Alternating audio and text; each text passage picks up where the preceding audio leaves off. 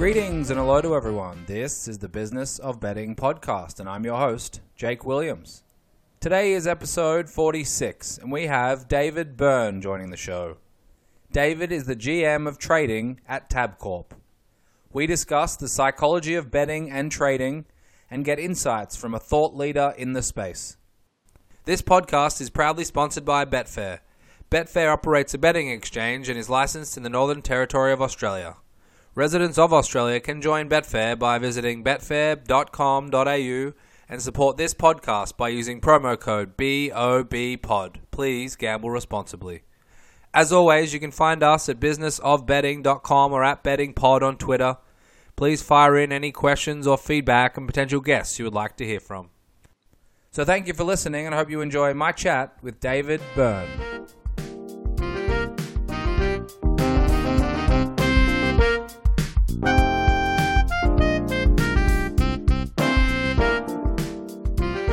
Today I'm joined by David Byrne. David, thank you very much for coming on the show. Thanks for having me, Jake.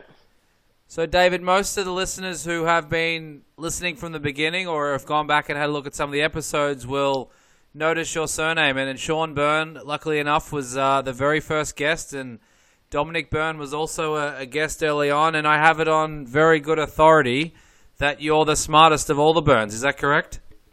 I don't know how much people paid you for, for that sentiment, but I'll take it. That's very nice of them.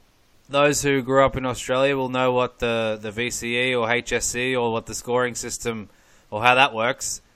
There's rumours flying around that your score was relatively high in comparison to the to the mean. Is that is that fair to say?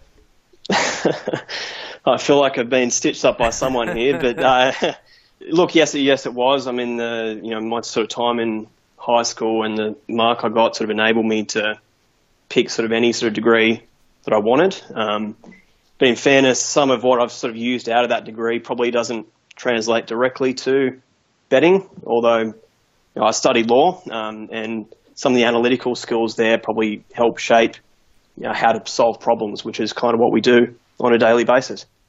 So, how does someone who can pick probably law, medicine, architecture, anything they want – end up getting involved in the, the betting game? Did you start out very early on? Take us through sort of your early days in the in the betting world. Yeah, so uh, like you alluded to, so bookmaking's been in my family for a, a, couple of generations. I grew up, obviously, my father is Dominic, and he was a bookmaker, punter, consultant, all of the above. So when I was growing up, um, he, you know, he sort of uh, made me familiar with concepts like uh, ratings, uh, neural networks, form factors, speed maps. And I heard all this in the periphery, I guess, but you know, probably starting to come together a little bit over the last couple of years, um, where a lot of that's sort of been put into practice.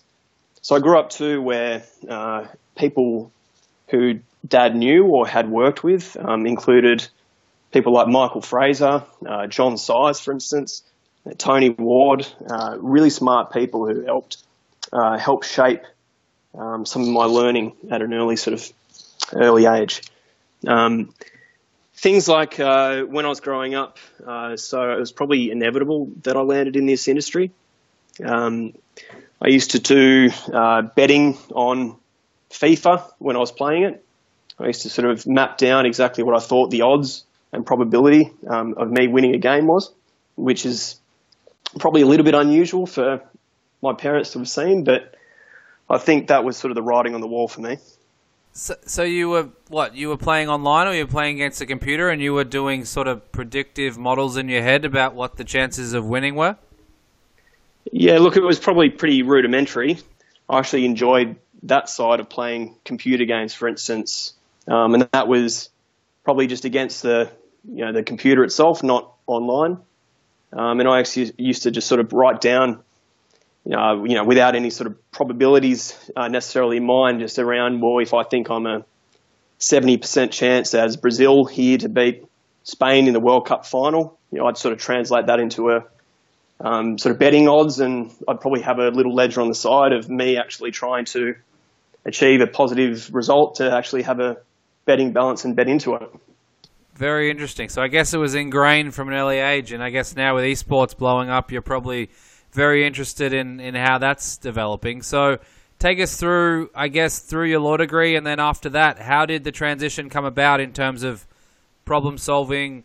You know, the analytical skills from a an argument side, I guess, from the, the legal side to transitioning then into to the betting world and bookmaking and where you are today. Sure. Uh, so uh, probably like in, in year 12 is probably something that, of note too. So I actually used to start folding form guides into library books and pretend to be studying in the library on a Friday when I was actually studying the form. Um, that didn't sort of hamper my uh, my result at school, but it was one that did sort of land me in detention once or twice. Um, so from there, uh, sort of going into university, I probably carried that sort of passion for both sports and racing betting through. Uh, and probably about halfway through my degree, it was sort of, I was sort of coming to a realization that law was very dry and I didn't really have a strict passion for it. Um, and I actually got into uh, playing online poker a fair bit in uh, sort of in that sort of era. Um, and that's sort of just a little bit after it sort of had boom, but it was still in sort of the golden years, I guess you could say. And I used to play a lot of sit and go tournaments and sort of eke out sort of a small profit to sort of help pay for, you know, the uni lifestyle, which is, you know, predominantly going out and spending, spending money at the pub. Um, so that sort of helped sort of build a little bit of a bankroll at the time. Um, and after I finished my degree, I actually uh, looked at a couple of options um, into the sports betting industry. Uh, and one that sort of popped up was uh, Bill Hurley's sports book, which was based out of Canterbury. Uh, and I actually worked there for, I believe, about six months. Uh, and at the conclusion of that six months, um, that place was actually bought by Tabcorp to form what was uh, Luxbet at the time. Uh, and that's where sort of my paths actually crossed with my cousin Sean, who was the GM of bookmaking at Luxbet.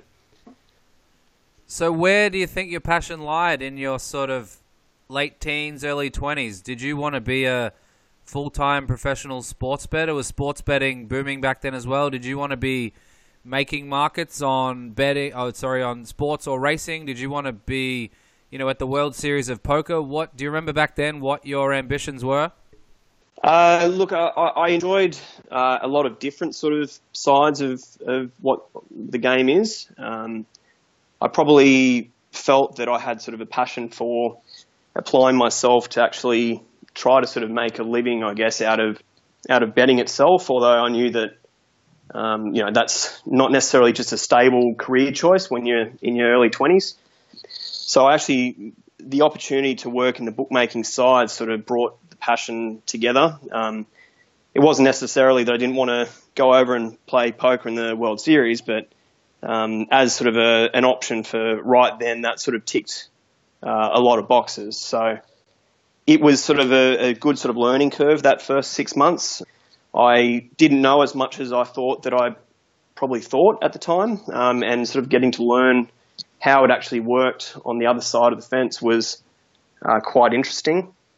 And it really kick-started a, a passion for uh, data modeling uh, and numerical ratings, which I sort of grew up with, as I alluded to. Um, and from there, uh, you know, I was a sports trader at Luxbet for, for a little while. I learnt a lot from sort of working alongside some smart people and working for uh, Sean, who who uh, your listeners know from the first episode. Uh, and from then, sort of, I, I moved into a uh, managerial role where I headed up the sports division at Luxbet um, and was a little bit more responsible for trading methodology and style, uh, as well as trying to sort of ingrain some technological advancements into uh, that business as well, which would sort of lead to uh, my sort of further journey into probably the data side of uh, what the business is. From the from the Luxbet sort of side, once uh, we actually joined offices uh, with the Tab at a particular point, And it was sort of there that I moved into a role that separated out um, on the trading floor, and we separated uh, two teams. One was called, you know, the trading teams, which is in racing and sport, and one was uh, what the team sort of I helped sort of shape and form, which was called uh, Trading Solutions, which was probably tasked with a lot of automation uh, and algorithm build, as well as some of the strategic direction of uh, sort of the end-to-end trading cycle. So when you say data modeling, are you talking about linear regression, Monte Carlo simulations, and other modeling that takes place that is predictive for the sporting event, for the racing event, that type of thing? Uh, yes, absolutely, and obviously that can take a couple of different forms. Uh, one of my first sort of forays into into that was while I was building out some of the predictive models, probably more on a personal uh, element, and sort of applying that into the work environment. That might be submitting uh, my sort of end sort of opinion, being in a line or a total for a NRL game, for instance. Um, but the actual sort of shaping of uh, product was important at the time, and uh, so the market went through a, a bit of a boom to uh, have as many markets on particular events, and a boom for product, which was enabled by uh, a lot of different data companies worldwide, which then sort of lent uh, sort of my skills towards building more your derivative models. So shaping you know stochastic processes around some sort of headline markets, be it a supremacy or a line, um, and uh, how many how many points was expected to be scored for a particular fixture. So, what was the trading methodology when you started, and when you started talking about these different types of modeling that took place, and, and trying to find new ways to create derivative products, and and I guess transitioning from the old school of there might have been ratings, and, and you mentioned before numerical ratings or speed ratings, and, and amalgamating all that information that was available in sort of the old style and transitioning from there to the new style. What changes took place, and was that a difficult process to get the adoption from people that have been doing the same thing for a long time successfully, and trying to transition to a new way of doing things with you know this information age and having access to so many things, and obviously the increased computing power that we have access to? Yeah, look, uh, you know, the adoption um, and that sort of change, any any change in any sort of industry, uh, often takes a little while to sort of bring people along for the for the journey. Um, some of the stuff that I started sort of doing was uh, not necessarily brand new, but it was probably more the the actual execution of it and, a, and the delivery method to try to um, build out some class of automation. So I know that probably years and years prior, you know, people were actually uh, learning how to price up, you know, a margin market for a for a particular sports match off what the line was, um, and building out Monte Carlo simulations, say for future predictions. Um, but what sort of the key was was to actually build that in a systematic sort of way that um, sort of enabled a bit more operational efficiency which often gets often was sort of a harder sell, but a lot of people actually it was actually important for a lot of people's jobs in terms of sort of finding sort of avenues to sort of make uh, their sort of uh, manual data entry um, a little bit more clean. Um, plus, the customer experience becomes a little bit more streamlined um, when you do that as well. But a lot of the change itself uh, what we're doing sort of now and sort of even sort of beyond um, sort of what I'm talking to, a lot of the sort of the major uh, methodology behind what trading is actually hasn't changed much at all um, since even when my father was bookmaking. So, uh, for instance, you know techniques such as well, a a fundamental model. So that would be coming up with your prediction for an actual event, uh, and rating that against um, what other opinions are and, and putting your neck on the line per se um, with that opinion. But the fundamental model actually kickstarts what the market sort of cycle is. So, especially if you're up first for a particular event, you have no other lead on what the price should be, um, especially sort of pre uh, Betfair or pre sort of an explosion of the number of sort of books that, that have been out there Um, and that sort of fundamental piece is still at the core of how a market actually comes to be. Uh, and that's sort of more in that sort of predictive analysis or form opinion based that sort of lends itself to coming up with an opening price. But then from the other sort of angle, which is probably the sort of the more important one and something that has been around forever, which is your technical modeling, which is more what's the market doing? What's how is the market moving? Uh, which leads in the market are more important than others? What are your customer base doing? Uh, and that's not only just in terms of a risk summary view, so what you're standing a particular runner in a horse race for, but it's also around the profile and key sort of marks of what your customers are doing and who they are to help actually shape the price. So those sort of two angles from the fundamental and technical sense, that sort of that sort of adoption has been in the finance industry for a long time, as well as the bookmaking industry. So the more sort of tech advancements in the financial world, the bookmaking industry has lent itself to probably look towards it for sort of some sort of convergence of how that process actually runs. But as I said before, from a fundamental level, uh, the techniques that were adopted by bookies on track um, years and years ago are still at the core of everything that we do. It's just that the technology around it actually has changed and has helped sort of shape the operating model in a different way. So it sounds like you really value curated market intelligence and, and using that to shape your views and I guess ultimately where your risk is and how you have liability on a certain event or a market. Is that fair to say? Uh, definitely. I mean, I mean the bookmaking sort of world, even for on-track bookmakers, they're still comparing their prices to what else is out there, and that might be from what corporates are offering, from uh, what the bookmakers on course are offering uh, for exchanges, uh, for the totes. All of these are actually marks into what your price actually should be. So if a market collapses somewhere um, and you're not actually in tune with what's actually happening somewhere else, uh, well, it's it's probably a, a game that is difficult to win on because there's something that's actually affecting what's happening somewhere else. And same thing sort of goes with you know cross correlated markets in the financial industry as well. So, what about the actual inputs into certain models? Have they changed much over time? You know, in sports, for example, uh, let's take Aussie rules or any, any sport. Have they fundamentally changed or developed, or have they just got more, I guess, savvy in terms of? I mean, you've seen here in the US with baseball, the the sort of Moneyball era has taken over, and some of the value above replacement was a, a big stat 20 years ago, let's say, and now it's it's getting more and more and more advanced. Is that what's happened? So the ideas have sort of been based around the same themes, but as the data gets more rich and more in depth, we can find more value in similar themes.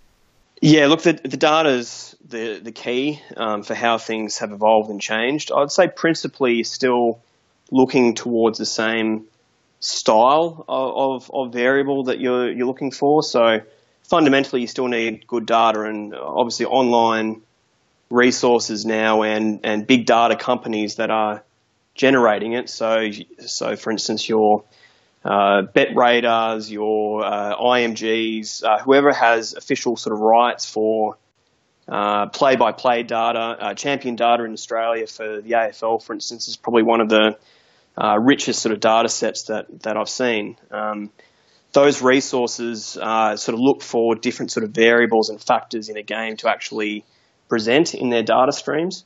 But uh, principally, you still need solid infer- inference as well uh, and good creativity. So the data is not everything. I think there's an old adage that the size of your data uh, matters uh, less than what you can actually do with it um, which I'm a sort of a big believer in as well. Uh, the tools and statistical tools that are out there from a programming sense, um, that's obviously helped shape how good models can be and, and have become. Uh, but the person actually trying to identify factors, um, that sort of imagination with that data is still a, an extremely valuable commodity. But from a variable sense, Jake, probably the you know, if you're looking at the AFL uh, as an example, um, what sort of you need to sort of identify first is uh, how sort of a game is won, um, and that might be that uh, a goal um, and scoring shots, for instance, in the AFL are what actually is the key contributor to winning a game, which sounds pretty elementary, but it's sort of the number one starting point.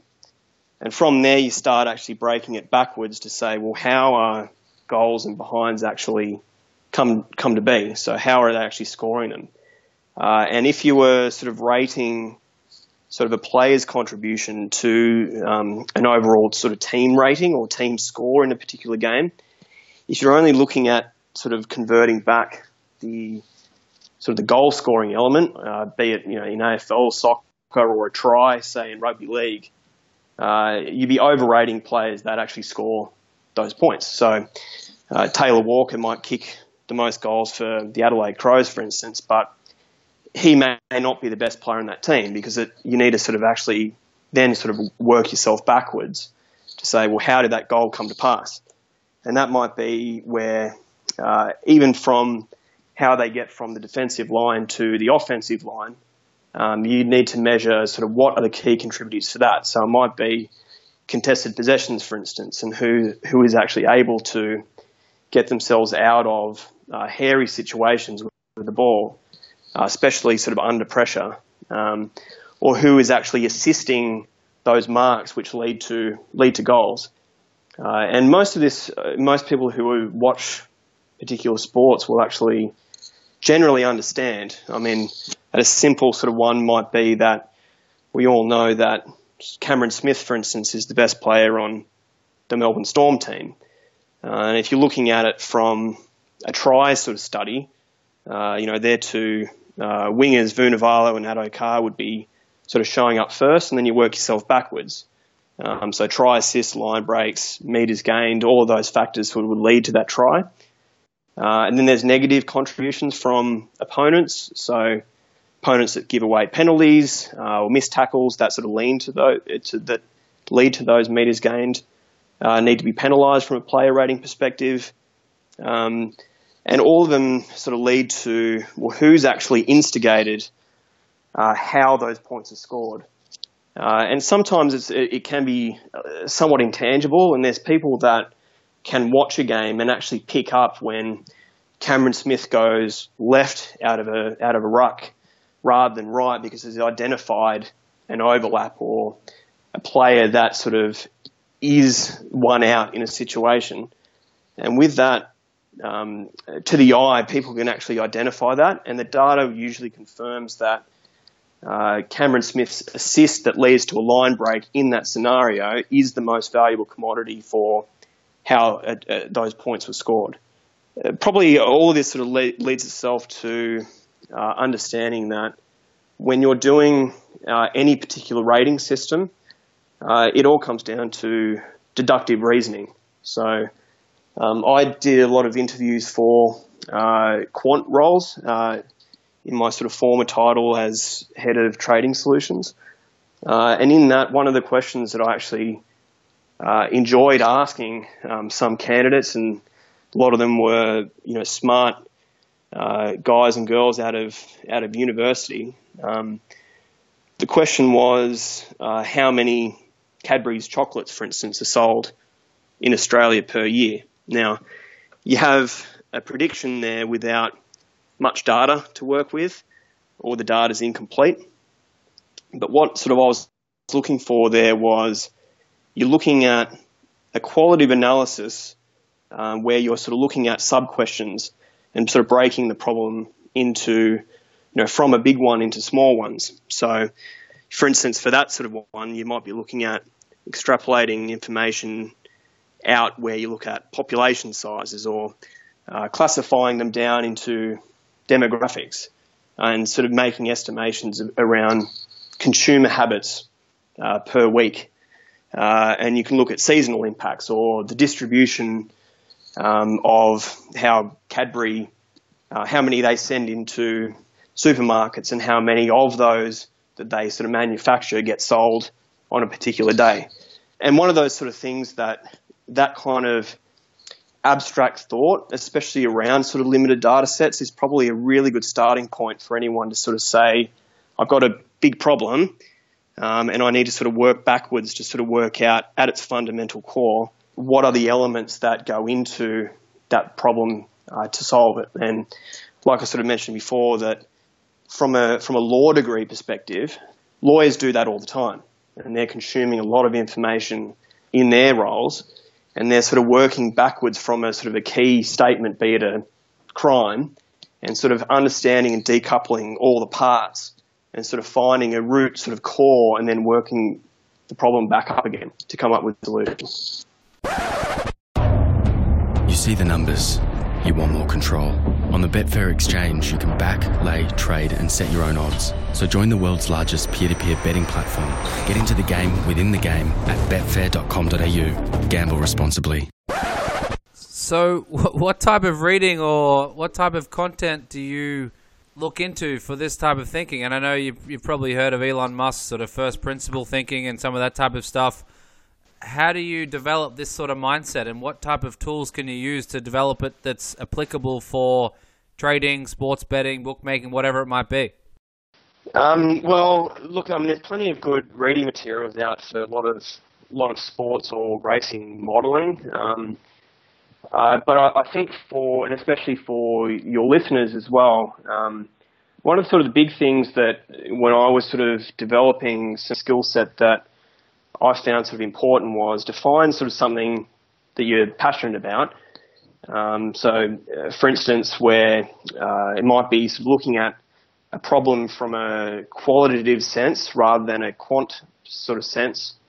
Um, and that could be, and for me personally, uh, that was that sort of when I sort of uh, left high school that um, and started sort of betting. Um, I actually had a had an interest, um, you know, rightly or wrongly, uh, in a lot of reality TV shows.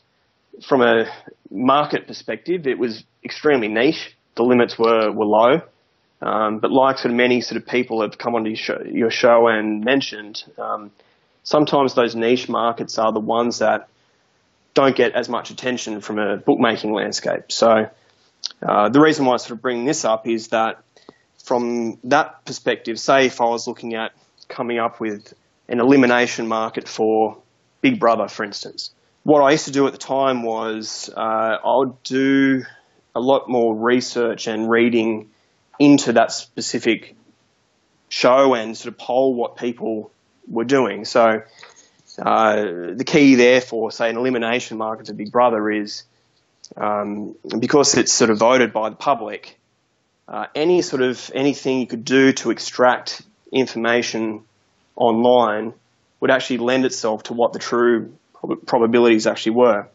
So I used to go to some forums, for instance, that used to talk to um, you know, Big Brother, Australian Idol, even you know, entertainment awards like the Oscars, and actually put polls on those forums um, which a lot of already existed anyway. Um, and if they didn't, I used to put something up to actually say, well, these are the fundamental people that uh, are fans of a particular show, uh, and they're the more likely to actually vote, um, which is sort of key that a lot of people can write down that this person should go or uh, this person should win the show, but don't actually convert that sort of message into uh, a vote.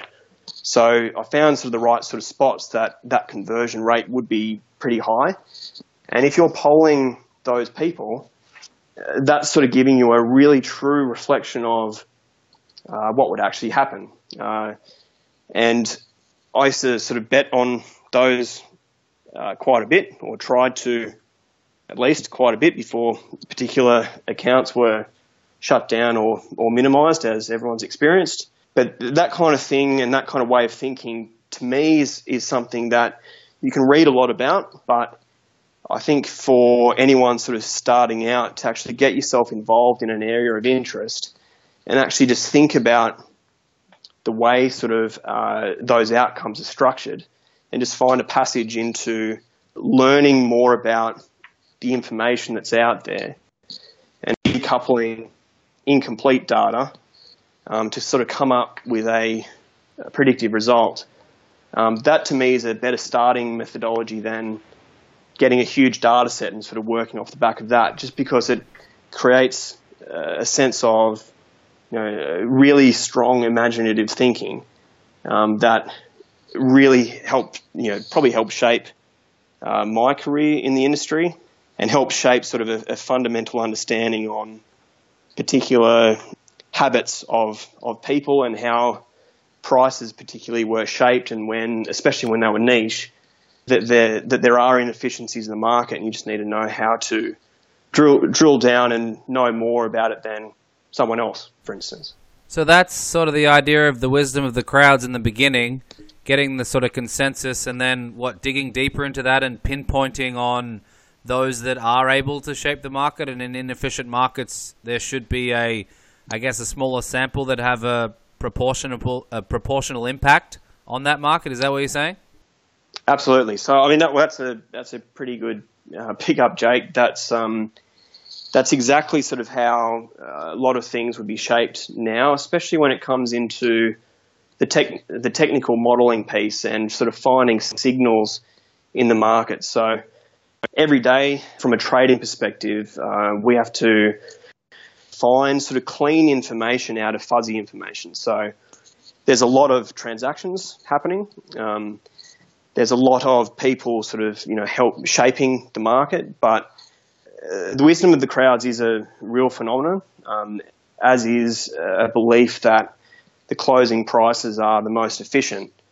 Um, so again, once you sort of work on uh, and understand what that closing price is, and you've got that in historical data, if we have all of those signals coming into our pool, we can sort of work out, you know, from who's sort of shaping the market in particular ways to sort of get to that closing closing price, and what are the factors that they're using to help um, make their prediction, which a lot of the other information within our sort of trading cycle might not be. So, not all information is actually created equal. So, uh, we need to sort of understand where particular customers uh, are coming from. Certain customers would have stronger weighting to how we actually utilize their information than others. Uh, and I don't think that's sort of giving too much away because, again, people were doing that in the 80s on bookmaking stands. Probably one of the number one principles that even, you know, my dad sort of would have taught me at an early age that uh, being on the other side of the fence it's about how you utilize the information that you're presented with, which makes all the difference. Now, you could have information as well that you've created yourself, and that might be that you've come up with a prediction on what the market should be. But again, it, it becomes less relevant over time where your one opinion gets sort of smoothed out with how much is actually being sent into your information pool from when you open a market from when you actually close it. So this trading psychology stuff is fascinating. Do you mind if I take, I guess, us through a a real life example just to see what sort of mindset you have and I guess your strategy in thinking about it? Sure. So let's say it's the Super Bowl or the Cox Plate or a race at Royal Ascot or an opening day baseball game, whatever it is.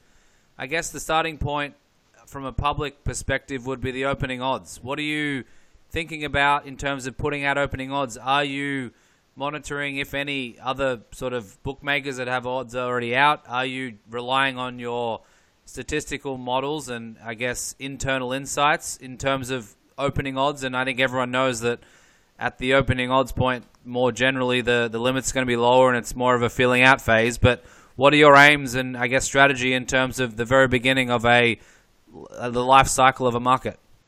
Well, it's it's it's different per per event. Um, like I mentioned before, that there was a huge boom for product and coverage. Um, a lot of that sort of took place more on the sports side of the industry rather than racing, just because there was more and more to to sort of cover. Uh, and I think that you know it'd be disingenuous of me to say that well everyone's starting out with their own ratings for every single event. So I mean, there might be millions of different markets that, were, that are bet on annually, and it's almost impossible to actually have a have the resource to actually come up and contribute to a rating to actually kickstart an event. And I don't think there's too many out there that would sort of would attempt to do that either. So what what we would try to do is to sort of look for well, a where do we have expertise and where do we need expertise?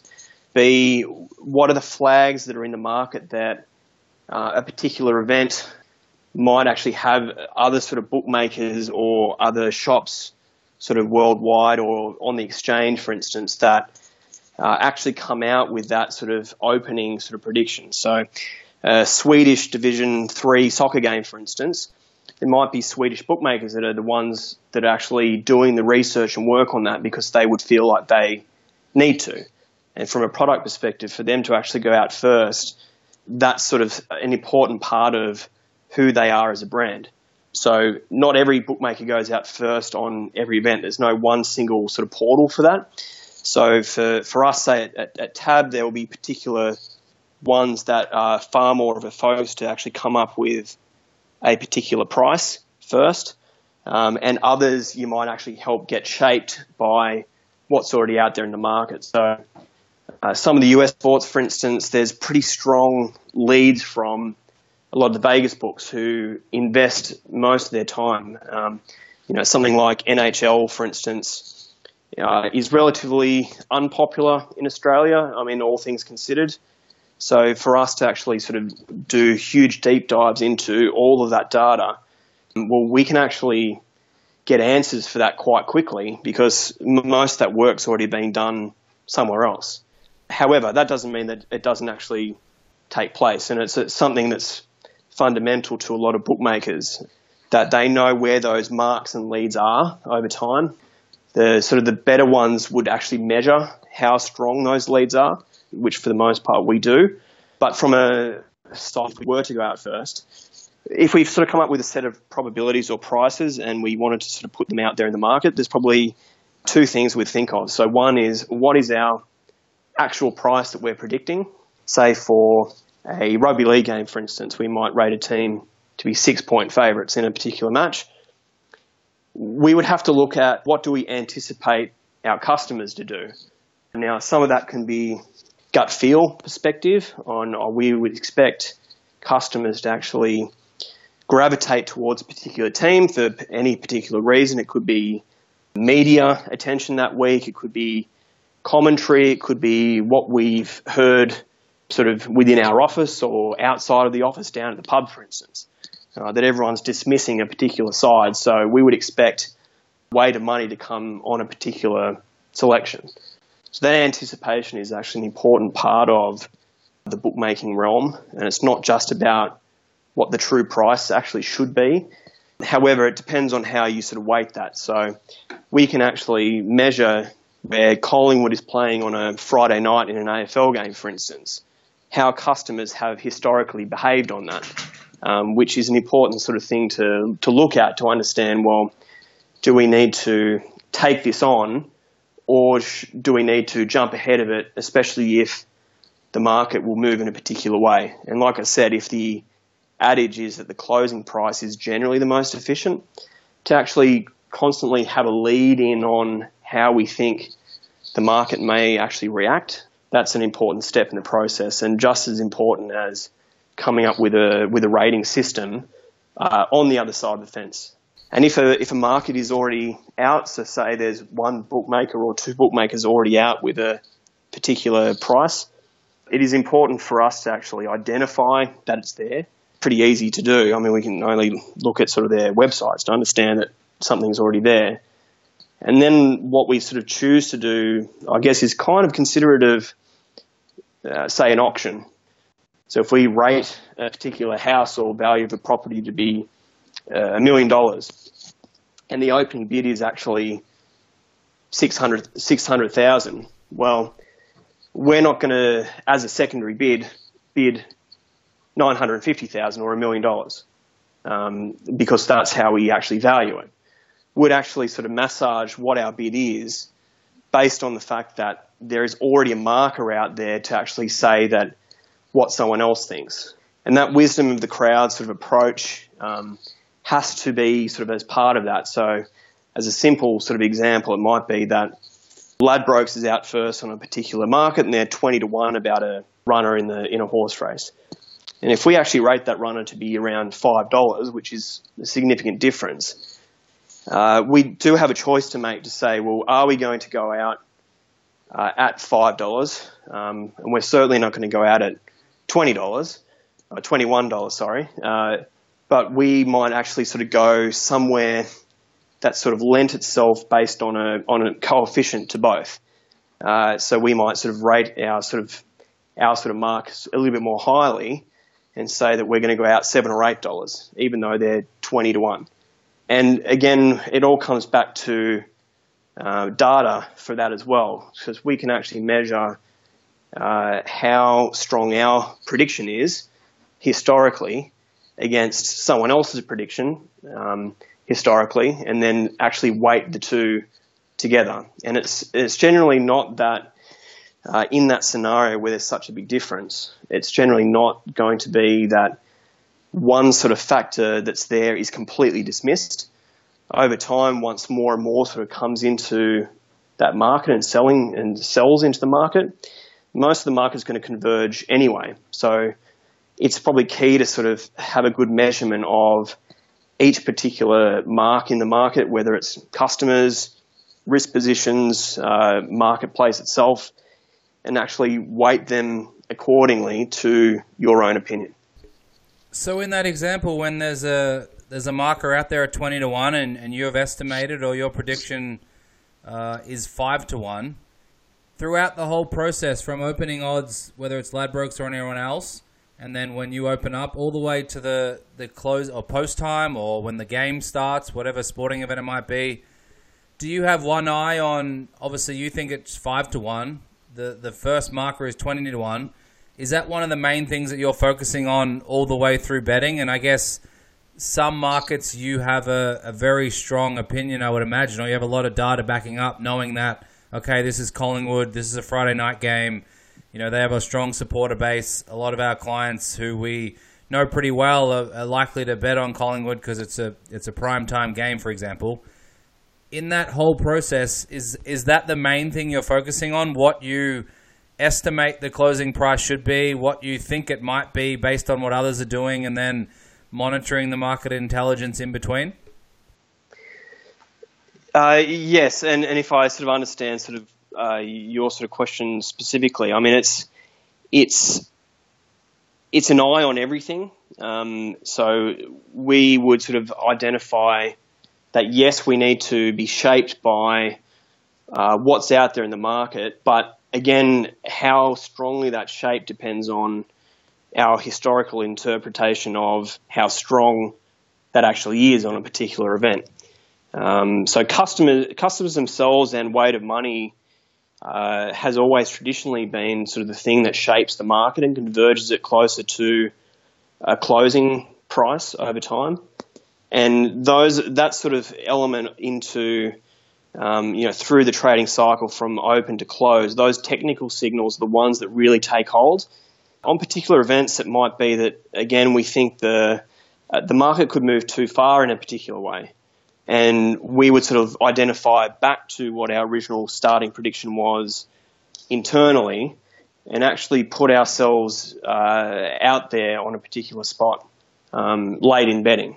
Um, uh, whether or not it happens uh, too often, um, it, it, can happen. It's it's one of those things that over time there's a level of objectivity that needs to sort of take shape. Where if we're only from a from an ego perspective saying that our rating is far superior than everyone else's, um, you can't dismiss all the information that has been consumed in between.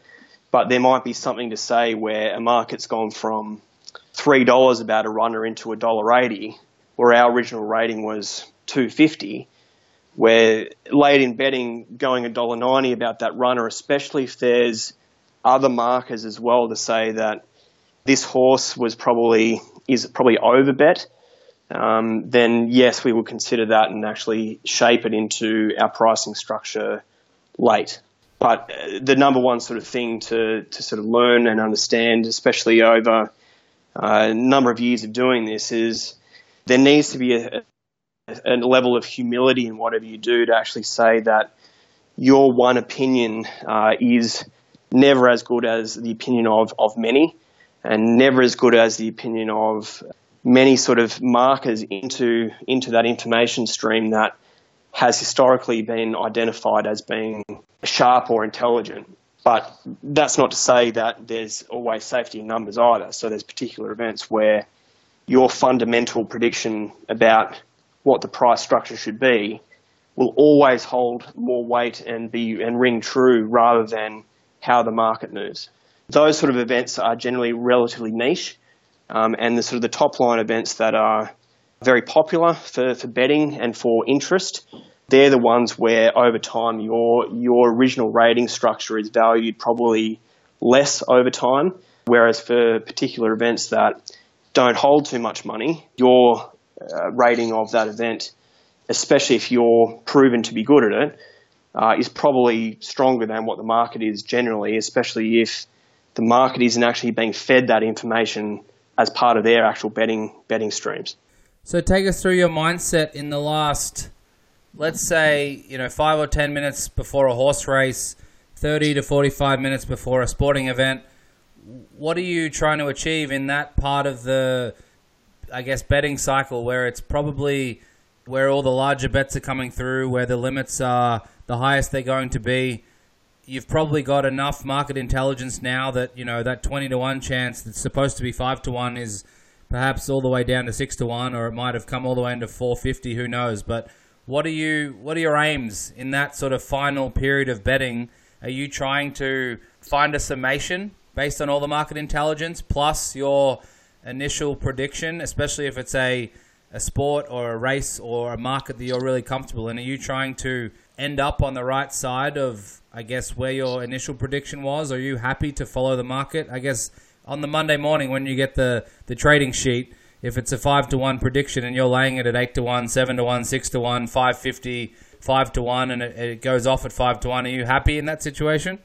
Well, again, it, it, depends on it depends on the scenario. So it, it's difficult to sort of have a one size fits all approach to it. But say in the last half an hour um, leading up to a horse race or leading to a sporting event, uh, you, you, kind of hit the nail on the head. For most of, for most of it, um, there's a lot of information already uh, invested into into that market to suggest that the pricing is somewhat accurate um, by that time. Now, it's not always the case, um, as most people would know, and uh, the market still moves around a bit, sometimes yo-yos a little bit to sort of try and sort of get a feel for where a particular runner should be by sticking your head above water on a particular runner and sort of seeing whether customers uh, sort of snap it up quickly or sharp customers snap it up quickly to get sort of good mark. But most of what happened in the last sort of last sort of period of betting is is more just appropriate risk management more than anything. So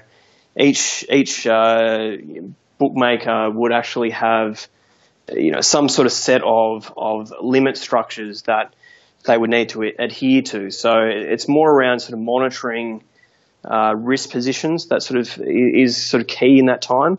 You'd still sort of look for information streams that come through, be it sharp money or or money invested on a particular runner that outweighs another runner quite significantly to, for when the prices should actually move.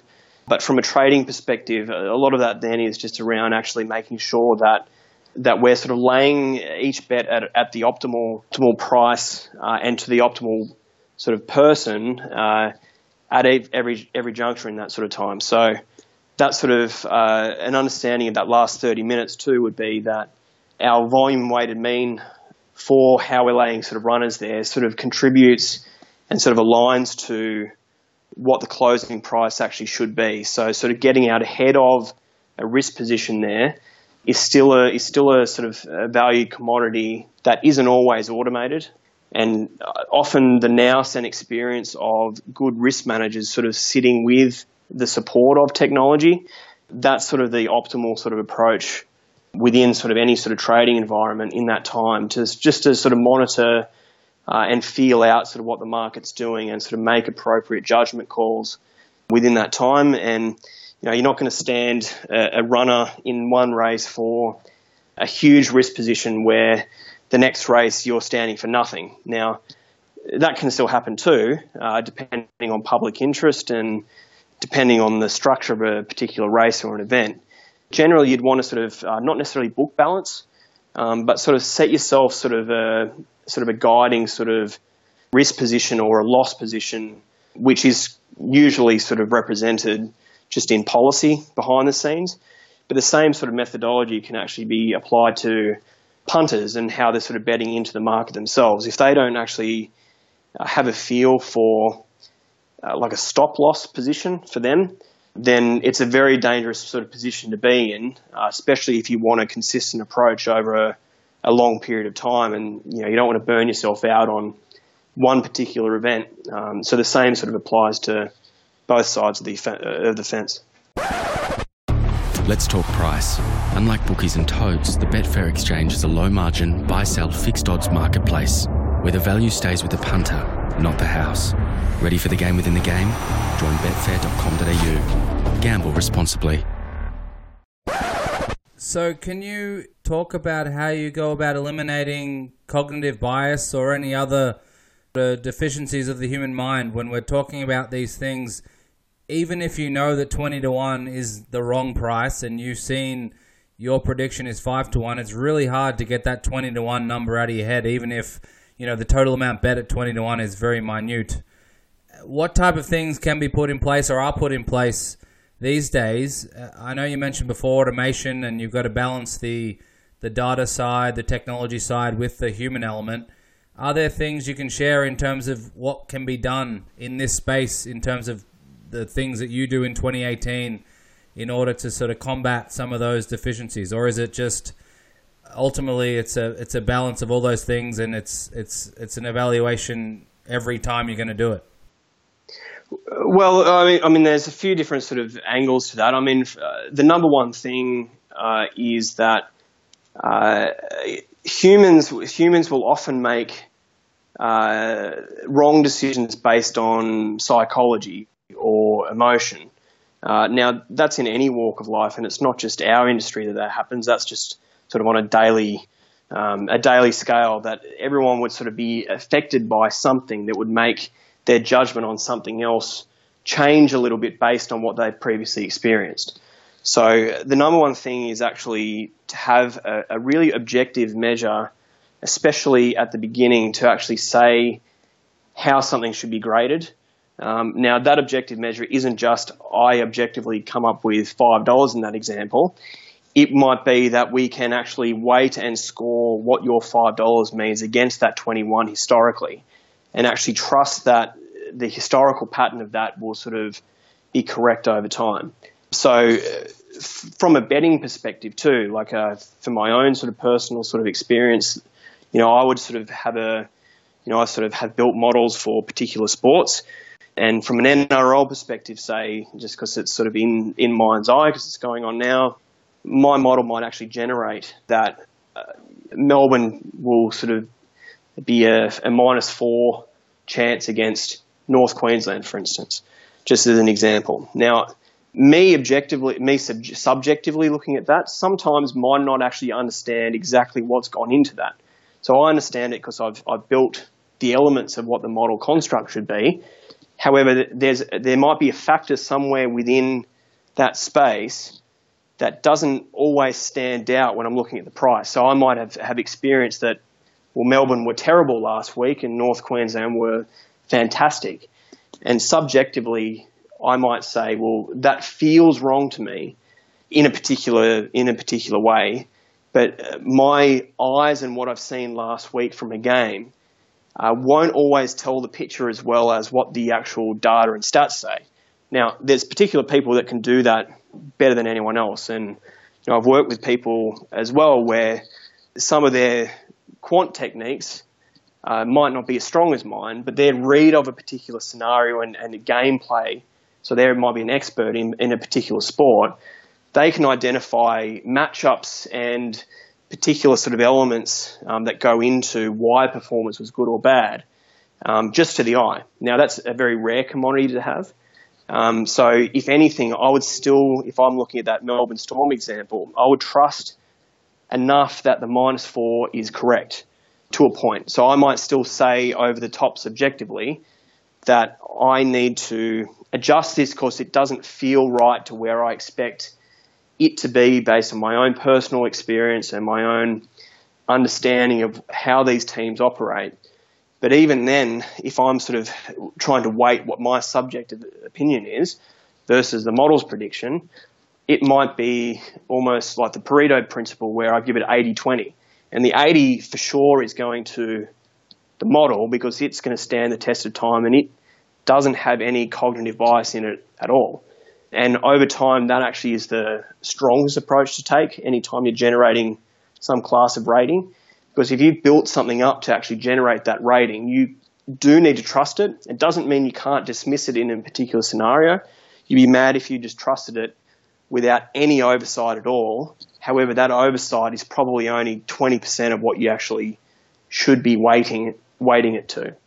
So that's probably the sort of major sort of factor for me that that sort of objectivity is critical both on a punting perspective uh, as well as a bookmaking perspective. So I have a general question for you. In terms of edge for a bettor or a bookmaker in general, is it the same now as it was in let's say 1980? And I know people talk about in you know that era of the 80s. Let's say that on a, from a horse racing perspective, people were going to the trials and watching trials, and no one was doing it, and that was the edge. Or nowadays, people have you know advanced statistical models that they're using, and they get an edge in that sense. Do you think that the markets are largely more efficient now, and even though we always think we're at the tip of the sword. We may not be, but in general, that you know it's much harder these days to win as it was sort of 20, 30, 40 years ago.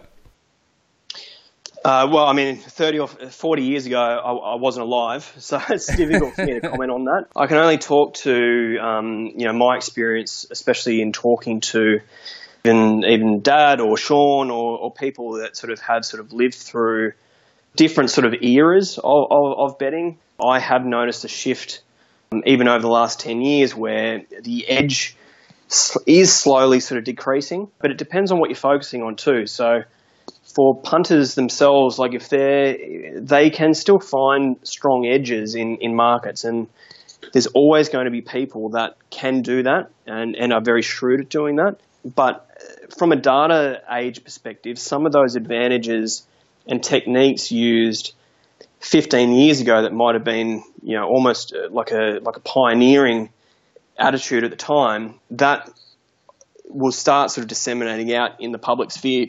And as you're sort of finding an edge as a punter into a particular market, while it, you know it doesn't happen everywhere and for every sport, uh, technically you're actually giving the other side of the fence a good lead into what it is that you're doing.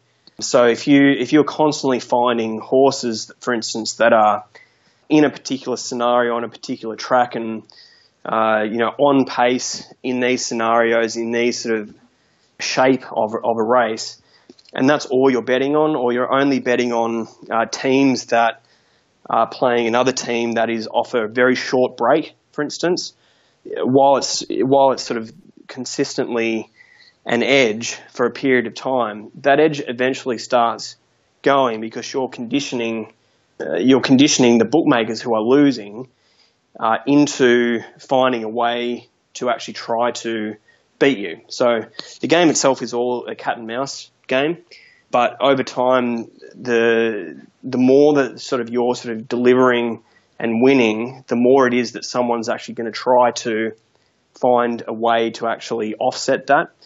And from just a general data perspective, I think it's critical to, to sort of know that what's out there in the public now in terms of information and content and sources to use is very strong. So most people actually have access to not only good data, but good, good commentary uh, and good, good minds that are sort of lending themselves to uh, educating punters to try to sort of be, be smarter in their approach. And as you do that, the, the more sort of public, public influence there is on a particular market, and if that public is a little bit more smarter in their approach, then the edge naturally naturally goes. And on both sides of the fence, um, then it becomes sort of a almost like a race for the prize for who actually can pick up that edge first in the marketplace, uh, and that, that edge that they take will then condition a bookmaker to move the price to possibly where it needs to be. Um, so, you know, that's a long sort of answer to sort of say, uh, yes, uh, the market is getting smarter over time, but like I sort of mentioned before, the, the product boom and the number of markets available, the number of events available to bet on, just means it's simply unfeasible for any bookmaker to have a really strong opinion on every single event everywhere around the world. So, if anything, the smarter sort of play from an edge perspective is to actually find that content that is has less oversight from a bookmaker. Yeah, that's really fascinating. I guess are you are you saying that perhaps in 1980, if you knew that you know speed horses from an outside barrier were able to cross and lead easily, and then therefore have a, a really good chance of winning and potentially be a better chance than the market suggested. Uh, that edge might have lasted for 6, 9, 12, 18 months, whereas now that life cycle of the edge that you've found is probably shorter, and the bookmakers will find it, and therefore the market will know about it because it'll be implemented into the price, and essentially it'll be giving your edge back to the marketplace?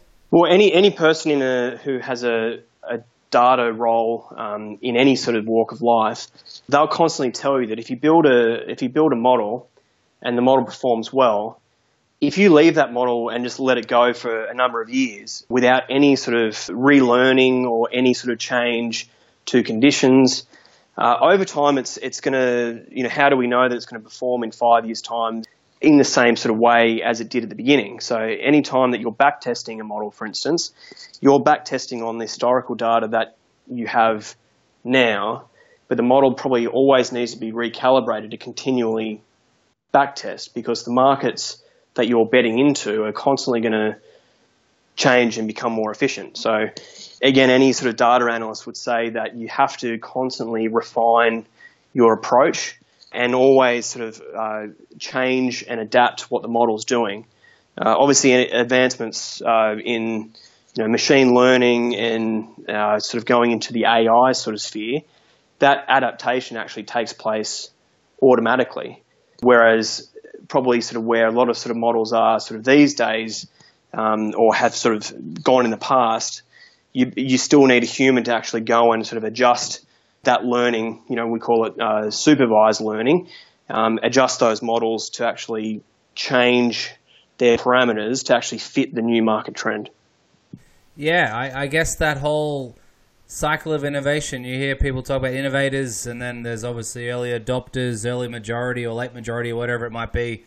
That cycle is probably quicker now because of all the automation, the AI. I've heard BI, I've heard all this other stuff. So I guess it's a it's a quicker cycle. So you have to be really a chameleon to change your edge when you know the right time to opt out of that edge is and find the new edge and continue to reinvent. Otherwise, you're probably going to be left behind, or at worst, you're going to be break even, and that's obviously not not enough for a uh, for a positive expectation value better who wants to win long term. Exactly. I mean, the people that would do it the best are the ones that are reshaping their philosophy and approach. Um, and the ones that may get caught out is to say, well, I had an edge last year, so that that that approach is going to still work this year. Um, now, you, you're led to believe, uh, again, uh, almost from an emotional perspective, that you performing one year will sort of lend itself to you performing in the next year. Uh, now, if you perform well in one year, then I, my sort of uh, guidance would be, well, don't change that approach into next year but don't have the ego to say that it's going to continue forever and, and your model is the best model that has ever been seen. Because you need the humility to understand that the market conditions are adapting. Uh, other people are sort of still trying to beat you, whether it's other punters, for instance. They might still be trying to say beat you to that edge uh, earlier. Um, and as more sort of people sort of find their way into into the market um, who are extremely intelligent, the harder it is for you to sort of maintain a winning approach if you don't also adapt and learn from particular mistakes or, or try to sort of make something that was considered to be good to be uh, great. So, how do you think it will continue to evolve? Do you think that this acceleration of you know what we've talked about, automation, machine learning, AI, BI, all that sort of stuff will help those at the sophisticated end of the market, and those that are out ahead of it will continue to sort of take strides to be in front of the marketplace?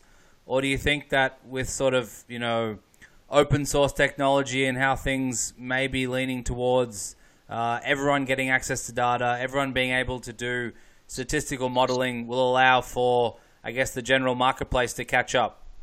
The market's always going to be become smarter. Uh, technologies and technology certainly enables that. Um, from a from a modelling perspective, I think the approaches are always going to get better and better, which means that prices generally will become smarter and smarter, especially if you're, say, betting P2P on an exchange and uh, you know you're sort of just trying to sort of beat the other punter who's betting into the same same pool. That sort of your sort of approach and the smarter you get is going to help actually shape the intelligence that also other customers will see on that exchange and also what the other bookmakers actually see on that exchange as well. So it's kind of like a complete learning cycle that it's going as everything becomes smarter and smarter. The whole sort of sphere and ecosystem of gaming will become become smarter. Um, but I think the technology side and the advancements there also enable different sort of uh, different products and different ways gaming itself is sort of approached.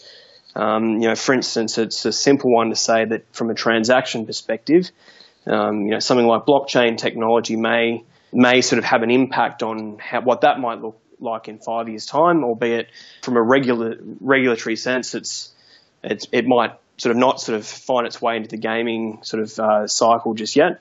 But also, any sort of advancements in technology means that if I'm a customer betting with uh, any sports book, I might have a heightened experience based on the fact that that sports book might actually have a little bit more understanding of who I am and what I need to actually get an enjoyment and excitement out of my activity. So that could be anywhere from uh, a little bit more of a customized or personalized experience. Um, uh, it could sort of mean that sort of any sort of new players in the in the market over time, or any new sort of platforms that get created there might be we might be seeing sort of uh, gaming products get serviced uh, alongside those existing platforms, be it say social gaming or even esports and the advancements there. So technology and and the way the market approaches it, you know, from a punting or a bookmaking perspective, there's a there's a whole sort of ecosystem that actually thrives on that be it sort of the, the just the transactional level sort of um, uh, approach, be it you know punters or gamblers, uh, punters or uh, bookmakers, but also from the actual product range and how a customer gets service long term. There's probably plenty of sort of changes and adaptation that's going to take place there. So, last question for you, David, and I certainly do appreciate your time. Young people who are interested in punting or bookmaking or probabilities or statistics, what advice do you have for them? And, and if they're interested in getting involved in bookmaking or betting, as many people are who listen to the show, what would you suggest in 2018 for them to be well positioned? And I, I, I don't know if there's necessarily an easy answer to this, but what are some of the things they should be thinking about? Uh, some of the things they should be doing uh, to get themselves ready for potentially working with you, working with people like you in the future? Look, uh, the number one thing is to actually uh, have a passion and interest for it. Uh, that's obviously a, a, number one, the number one sort of step.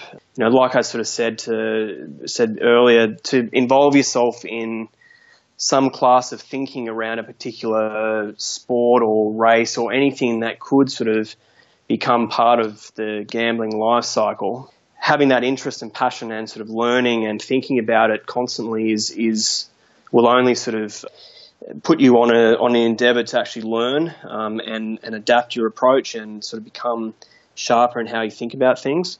For I mean, uh, in terms of uh, sort of the role that I was doing before um, in the trading solution space, uh, obviously a key sort of attribute that I'd be looking for in, in, in a quant, for instance, is certainly embedded in a tertiary degree that's sort of based around STEM.